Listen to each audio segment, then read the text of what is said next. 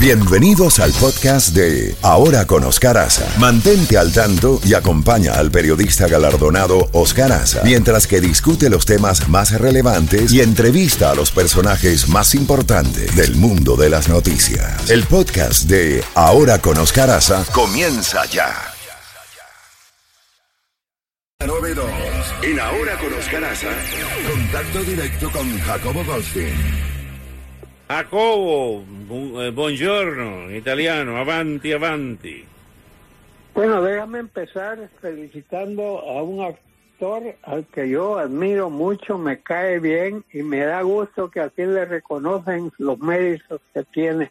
Estoy hablando de Andy García, que parece que la película más reciente que él ha hecho, que eh, eh, es, esa, es una copia de la que hizo Spencer Tracy con Catherine Hepburn, el invitado a cenar que una chica blanca se presenta con un novio negro en, en las épocas aquellas donde eso era, wow, eso en Estados Unidos era, era Perdón, terrible. Jacobo, eh, pero tú no te estás refiriendo a The Father of the Bride. película. Perdón, tú no te estás refiriendo a The Father of the Bride. Perdón, Oscar. Sí, te, te refieres a The Father of the Bride. Father el- of the Bride, el- correcto. Un sí. peliculón, bueno, a quien la invitaron a cenar, pero eh, Who's Coming to Dinner, pero The Father of the Bride es tremenda también. Esa es una película que verdaderamente impactó y tengo entendido que la han preparado, la han hecho, pero Andy hizo un montón de películas con grandes actores. Fue el, el Padrino 3, que es otra de las grandes películas. Hizo, hizo una de, de, de gangster, otra con Frank Sinatra, Lee Martin, aquella de algo de Las Vegas. El tipo ha tenido un historial muy bueno, tiene 66 años de edad. Está en este momento en el apogeo de esa película de Father of the Bride, el padre de la novia. Está verdaderamente creando los comentarios que he visto. El New York Times le dedicó dos páginas el domingo, con una foto enorme, la primera parte de la parte de lo que es artes y eventos. Es. Así que lo felicito de todo corazón y que siga, ¿no? Creo que en estos momentos es el actor hispano eh, en Hollywood que posiblemente eh, es el más eh, fuerte. No sé si habrá otro que consideremos que tenga ese poder, pero bueno, ella, eh, como eh, nu- nuestra querida chica de Puerto Rico, ¿no? Que, eh, ¿Cómo se llama? Se me va el nombre ahorita. Estoy viendo la cara. Eh, es la mujer, una de las mujeres más ricas en estos momentos en el mundo de, la noticia. Tiene sus programas y todo eso. Jennifer López.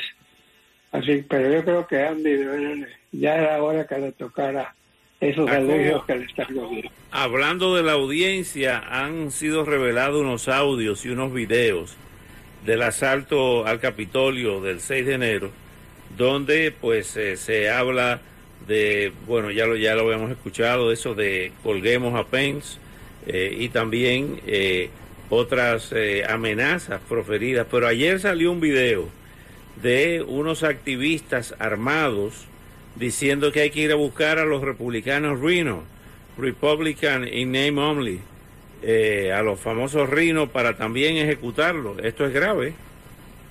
Sí, este es un señor que fue Navy SEAL de esa, de esa operación de la Marina, Navy SEAL, que hacen unas misiones increíbles. Sí, hombre Pero el rana, hombre este- rana.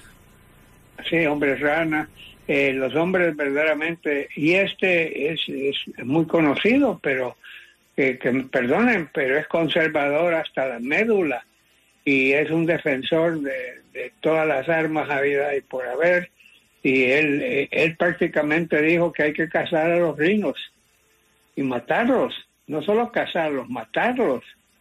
Eso, eso, es- eso es una cosa que es incitar a la extrema derecha y a los extremos nacionalistas, Oscar, que ahora han salido de- del, del sótano donde estaban antes, que todo era furtivo, ahora se enorgullecen de, de decir lo que dicen. Lo que vimos en Charlottesville hace cinco años, esa marcha horrible, vestidos de saludos nazis, e insultando a los judíos, insultando a los negros, insultando a los, a los inmigrantes. Digo, este país hemos visto y muchos de los que tomaron el Congreso el 6 de enero pertenecían a esos grupos nacionalistas, ultra blancos nacionalistas que viajaron de muchas partes del país con días de antelación, que no fue que llegaron, se subieron a un bus, llegaron a Washington, estuvieron varios días. Es que, es que en la realidad, pero hay, hay, hay algo que hay que reconocer desde ya. Tú te acuerdas la época de Watergate. Todo mundo estaba pendiente de las audiencias en el Congreso. Todo mundo era una cosa jamás vista en Estados Unidos, donde prácticamente se estaba juzgando la actitud eh, eh, vaya, ilegal de un presidente, lo que le costó a Richard Nixon tener que renunciar porque su propio partido le dijo que renunciara o lo iban a sacar. Ahora, ahora Oscar, estaba viendo una encuesta ayer me quedé con la boca abierta. La pregunta es la siguiente. ¿Tiene usted mucho interés en esa audiencia que se está llevando a cabo sobre el 6 de enero? Creo que un 15% dijo, dijeron que sí, un 20% aproximadamente dijo que un tanto, o sea, una tercera parte de la población entre que sí está interesada y un tanto interesada, mientras que la gente que no le interesa es más del 40%, y gente que no le interesa gran cosa, un 20%, o sea, las dos terceras partes del país les viene sobrando esa audiencia y las cosas que se están diciendo y las cosas que están apareciendo. Porque ahí no hay inventos, Oscar, hay grabaciones por todos lados. Hay testimonios, incluyendo de los hijos de Donald Trump. Hay testimonios del que fue el secretario de Justicia de Donald Trump, William Barr.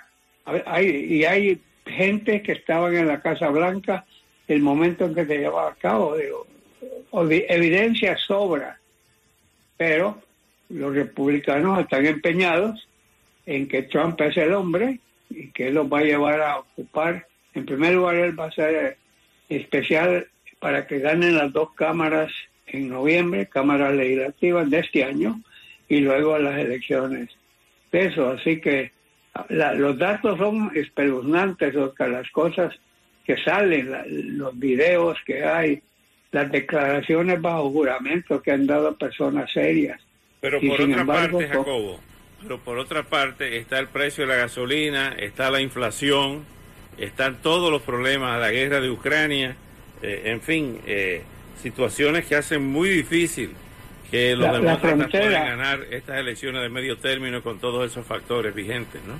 Sí, la frontera también, que es un caos cómo han manejado la frontera, cómo han manejado los demócratas la economía, todo eso.